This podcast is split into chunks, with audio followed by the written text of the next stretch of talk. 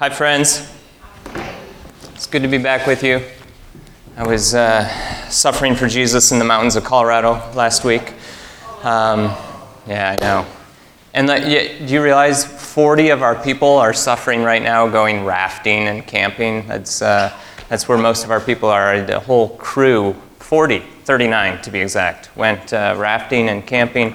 This past weekend, uh, Brian Tabor, our students pastor, uh, is leading them, and I'm sure is making a fabulous video that we'll all get to watch uh, next Sunday uh, to see what they were up to. Uh, it's good to be back with you. Let's let me pray.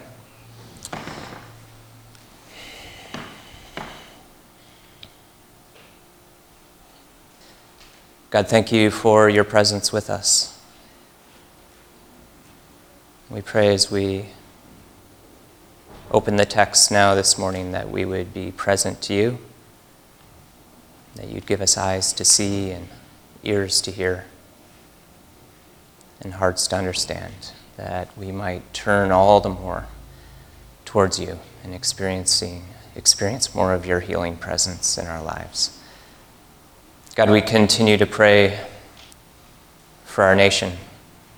And God, forgive us for an ongoing uh, recognition of racism in our nation, systemic injustice, uh, hatred. God, we pray for healing, we pray for unity. We pray for hope for a good future for all people.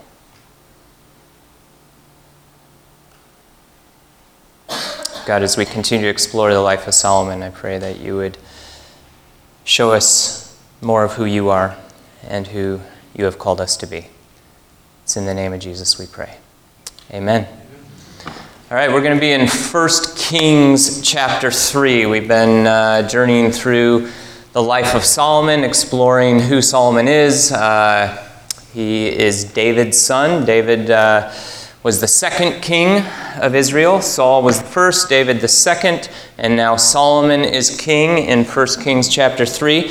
Um, so we're going to do this for a couple more weeks, and then I'm super excited. Uh, starting September 10th, we're going to start a series called Three Years with Jesus. And from September to May, for the next three years, we're going to be exploring different gospel texts and what it looks like to live the life of Jesus, to follow Jesus, our true Messiah, our true Lord, the one who came to rescue us from sin and death, the one who came to show us the best possible way to live. Uh, we want to explore uh, the Gospels in depth and, and uh, enter deeply into Jesus' life and why he came, uh, why he died uh, why he rose again and conquered death and, and uh, came to rescue us. So uh, that'll start September 10th, and I'm uh, really excited that this is not just going to be something we explore together on Sunday mornings, but this will become part of your weekly rhythm, exploring these texts together as individuals, as communities, as families. Uh, and so,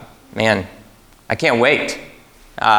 But we're, we're looking at 1 Kings today. So we're going to jump into that. 1 Kings chapter 3. So, a little background on where we've been. Um, David is dying.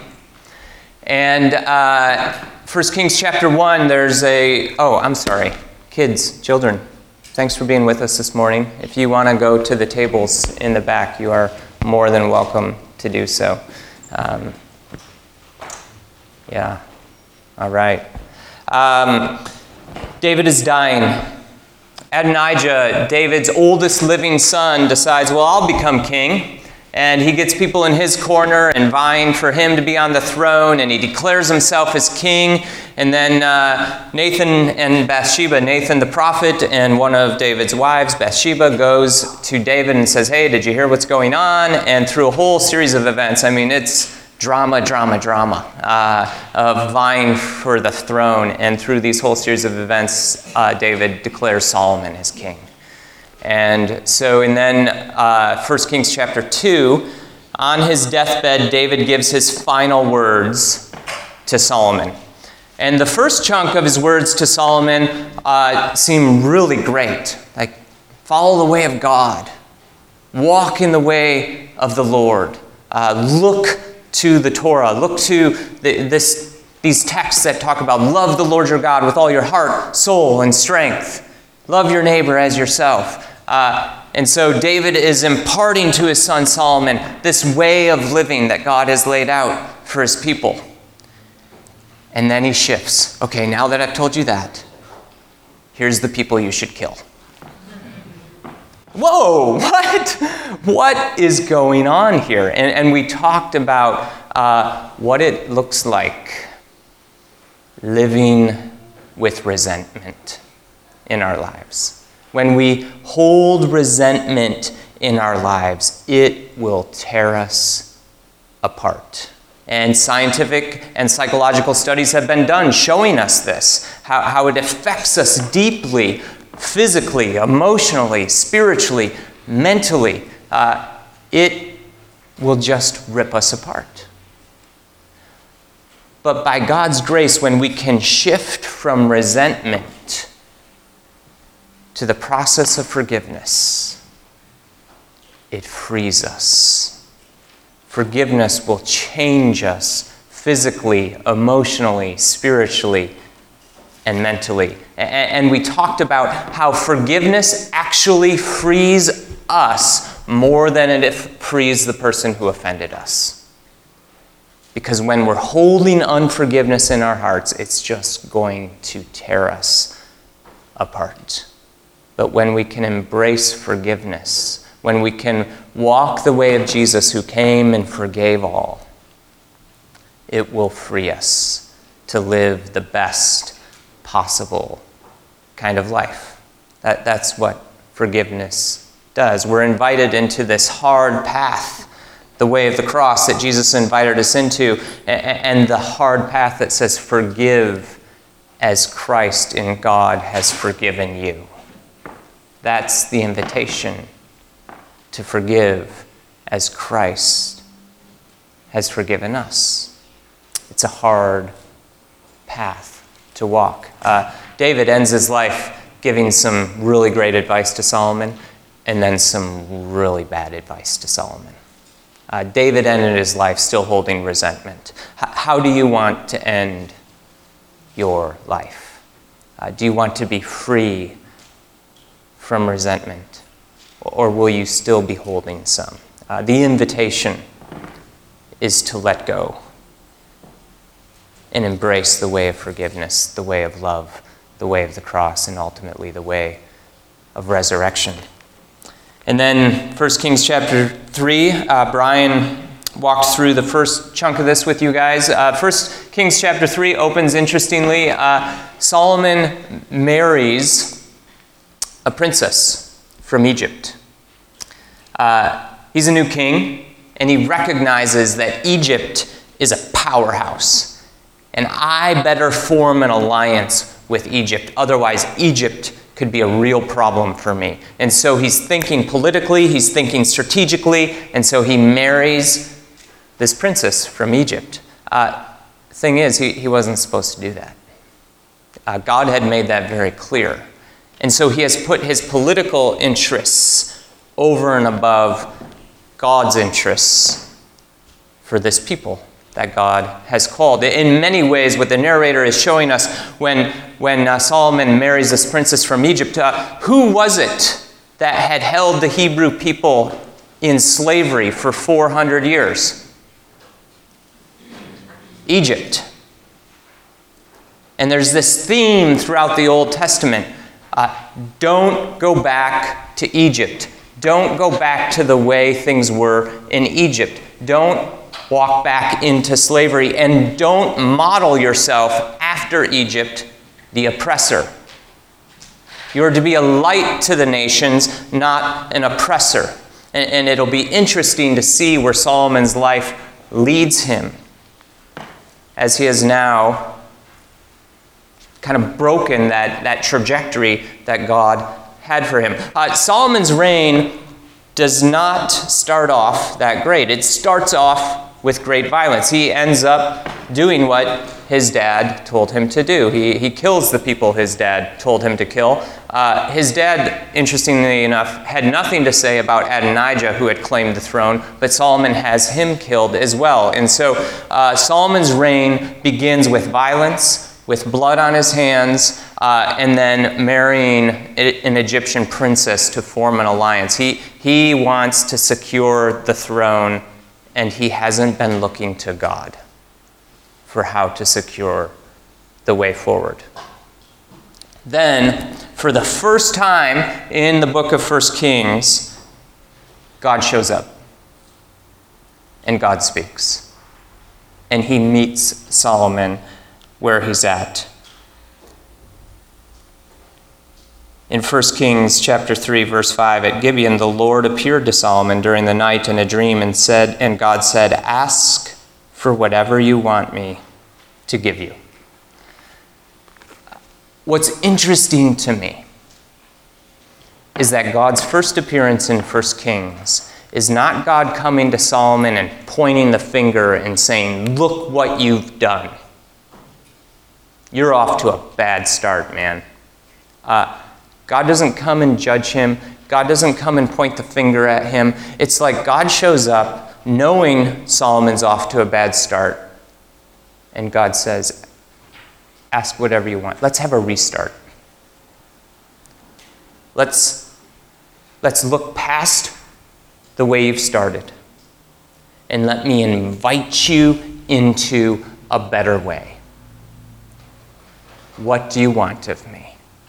Ask whatever you want, and I will give it to you.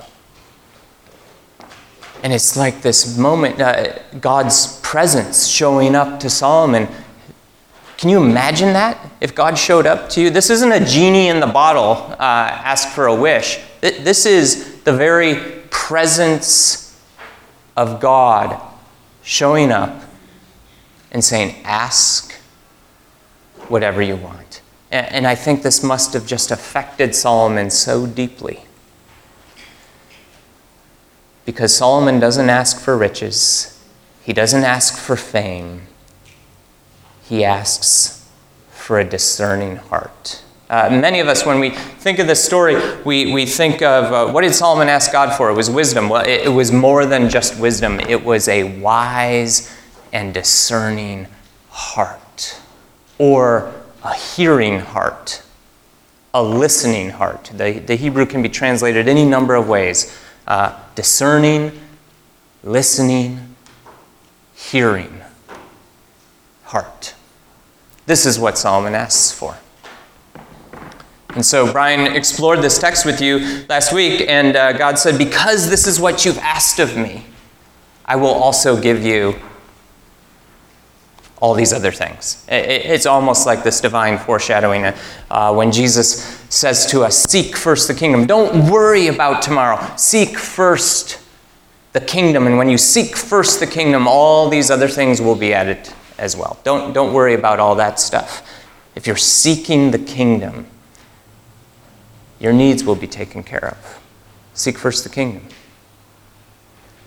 And so God gives Solomon this wise and discerning heart. And then it leads us into our passage for today in 1 Kings 3, verse 16. And I'm just going to read straight through this story, uh, a little different than what we usually do, but I'm going to read straight through this story. Uh, and then I just want to engage in some reflections about what's going on here in this story. It says, Two prostitutes came to the king and stood before him. One of them said, Pardon me, my lord. This woman I, and I live in the same house, and I had a baby while she was there with me. The third day after my child was born, this woman also had a baby. We were alone. There was no one in the house but the two of us.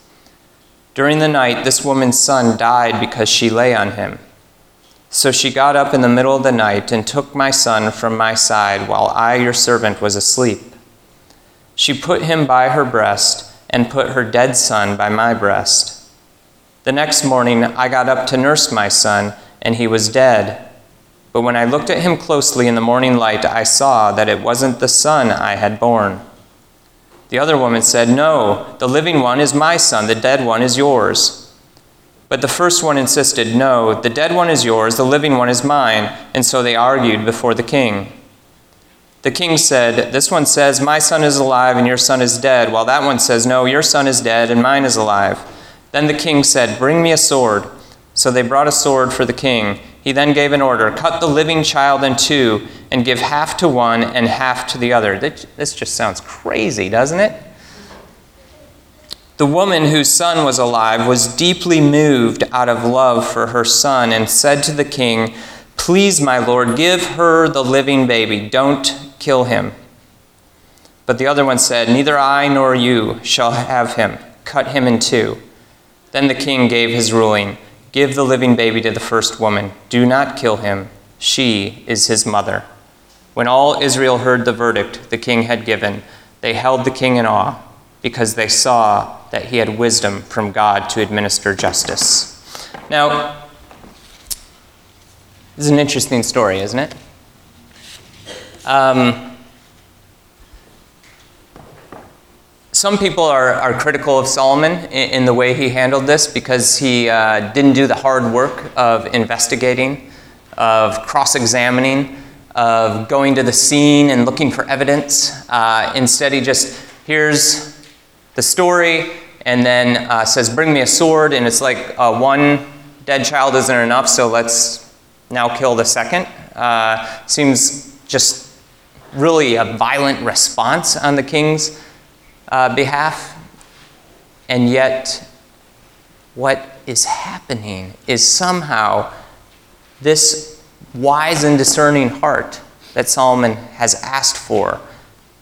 Solomon is thinking outside of conventional wisdom. There's a huge difference between conventional wisdom and godly wisdom. Uh, I'd invite you at another time, read through 1 Corinthians chapters 1 and 2. It talks a lot about what Paul calls divine wisdom and worldly wisdom. A huge difference between the two. Now, conventional wisdom serves us well, doesn't it? I mean, we, we live by a lot of conventional wisdom, and if we didn't, we'd find ourselves in a lot of trouble. But there are times when we need divine wisdom from God because what looks like the right answer, what looks like the right move, isn't necessarily the right move. And through prayer and discernment and reliance on God's Spirit, a holy divine imagination comes about where we're able to think outside of conventional wisdom and a different way forward. And Solomon here is using his imagination. and through it, the love of the true mother is revealed. I wonder what it would look like for us to think outside of conventional wisdom and to trust and rely on God's Spirit in us and in the community. Communal discernment, communal divine wisdom. When we have choices to make, in our lives, when, when we are, are trying to figure out the best way forward, what does it look like to go to God in prayer, asking for divine wisdom, something outside of conventional wisdom, something outside of the options we think are before us? Maybe there's another way. And God's simply waiting for us to ask for divine wisdom to show us that way uh, divine wisdom and conventional wisdom are different. God invites us into divine wisdom, where the Spirit will help us discern and will reveal to us different options that we never imagined were before us. Um, something else that strikes me in this text Solomon had asked for a wise and discerning heart, or a, a listening or hearing heart. He is king. He is the most powerful person in all of Israel. He can basically listen to whoever he wants. But his request for a listening heart, who comes before him? Two prostitutes, two women on the underside of power, two women who would likely not get a hearing before anyone, let alone the king. Two women who have been sexually exploited, who have been abused, who have been looked over, who are just outcasts. They get a hearing before the king. This is huge for us to grasp. This king who asked for a hearing, a listening heart, is willing to listen to anyone because they are human. They have worth. They have been told their entire lives they have no worth except what their bodies will offer a man. And this king says, You have worth simply by allowing them to come into the throne room and speak. When we ask God for a listening heart, are we willing to listen to anyone? Yes. Thank you. Thank you for listening to me. I, am blown away by this one because it, it, it comes right on the heels of Solomon's request for a listening heart. Who do we see him listen to first? Two women who likely no one else in that culture would listen to. And Solomon says, No, no, no, no, no. I asked for a listening heart. I'm going to listen to anyone and everyone. And these two women who have been oppressed and exploited and used and abused, they get a hearing before me. And as Solomon listens to them, and as he thinks outside the box, and as he discerns and uses the divine wisdom that God has given him to, to discern who is the true mother, does he point the finger and judge the woman who came before him and lied? It's not in the story, is it? And we don't know exactly what may have happened to her, but, but what I get from this story is Solomon discerned who the true mother was, and he didn't judge the woman who came and lied. The fact that her baby is dead is hard enough. She doesn't need more judgment than that. And Solomon listened, and he heard, and he cared for two women that most other people in that culture did not care for. Who do you care for? My whole family. Thank you. Uh, it's easy to care for those we love and those who are close to us, right? Unless they're really getting on our nerves and annoying us. Uh, but um, it's kind of expected that, that we care for and love those we are close to. But those who are oppressed, those who are on the outside, those who are on the underside of power, those who are on the outskirts, those, those who are hard to love, that's a different story, isn't it? To have a listening heart towards them, to have kindness and compassion towards them. I, I think that's part of the invitation of this story for us. Who are you listening to? And are you listening to those who others refuse to listen to? And do you hear them? Do you hear their voice? Do you hear the voice of those on the underside of power? Do you hear the voice of those who are under the foot of the oppressor? And do you care?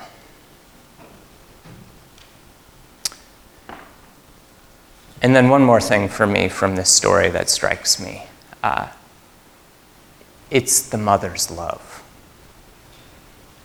What is to be commended in this story, maybe even more than Solomon's wisdom, is the love of a mother for her child. And she's willing to give her child up in order to save his life. It is uh, the Hebrew uh, word that's used in the text is from the gut. This love, it comes from the gut. It's a deep, guttural, emotional love. And she's willing to give up her son so that he will live. Uh, we're invited to love like this. And in many ways, it's divine foreshadowing of the love of a God that we often refer to as Father, who is willing to give up his Son so that we might experience life. Uh, this is the way of life we're invited into this self giving, sacrificial love. You know, when we think about uh, sacrifice and the, the way of sacrifice and the way of sacrificial living, uh, and that Jesus modeled that for us, we, we look at the life of Jesus and his sacrifice in the incarnation, in his life, in his death on the cross. And, and that's the model for us. Uh, and it should continue to be the model for us. But something we often don't think about as much is the sacrifice of the Father in giving his Son for us. And it was a great sacrifice. And the Son came and lived among us. This Jesus, this Messiah, this one who came to bring hope and healing to a deeply broken world, who invites us into that same kind of living, into a people with a wise and discerning heart, into a people with a listening heart, that we will listen to those who others won't listen to, that we will listen to those who are under the foot of oppression, that we will listen to those who are on the underside of power, and we will give them a hearing and we will speak on their behalf. And we will act on their behalf. And we will be this people who bring hope and healing into a deeply broken world in a few moments when we come and take this bread and dip it in the cup, we remember the one who came with a listening heart for all. We remember the one whose body was broken and whose blood was poured out for the sake of the world. Not for the sake of some, the sake of the world. Everyone. This is the hope we live with. That this Jesus came to rescue us from all the hatred of the world, from all the brokenness of the world, from systemic injustice and racism that we have sadly seen ramped up in our own nation in the last few weeks. This Jesus invites us into a better way of being in the world and to have a listening and open and discerning heart to all. It's this Jesus. On the night he was betrayed, he was, he was betrayed by someone close to him. And he took the bread and he broke it and he said, This, this is my body given for you. Take it and eat it in remembrance of me. And in the same way, Jesus took the cup. He said, This cup is the cup of the new covenant in my blood. Take it and drink it in remembrance of me. For as often as you eat this bread and drink this cup, you proclaim the Lord's death until he comes. It's this divine dance between remembrance, remembering the death of Jesus, and until he comes, living with great hope for his return when he will make all things right. We live in the in between, and we don't sit around just waiting. We speak words of love, we act acts of love, and we long for his return. We, we get to be in the mix in the in between. We get to be in the mud and in the muck. We get to wrestle with our own demons and our own muddied motives of fear and love. And we get to ask God for divine wisdom and ask God that we would live with more fear, with more love than fear, that, that we would live with more kindness than hate, that we would live with more openness than closedness, that, that we would live with more hope than cynicism, that, that we would live with more forgiveness than resentment, that we would embrace this way of Jesus and live it and live it well, but we can only do it by God's Spirit living in us, opening our hearts to be more wise, more discerning, more listening, more hearing, more hopeful. By grace. Let's pray. God, we thank you that you give us these stories and you speak to us through these ancient stories. God, we want to be a people who live in your love and live out of your love, who spread that love,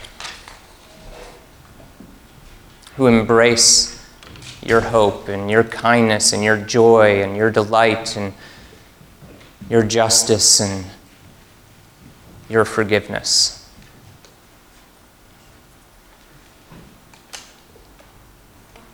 God, I pray that you would give us wise, discerning, listening, hearing hearts. And that we would truly listen, God, not just to those who are close to us, not just to those we want to listen to, but that we would listen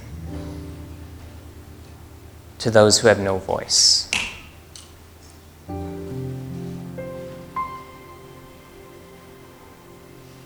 God, show us a better way forward. Fill us with your Spirit. And God, as we partake of the bread and the cup, remind us of what you have done for us. That you came and lived and died and rose again, and that you are coming again. It's in the name of Jesus we pray. Amen.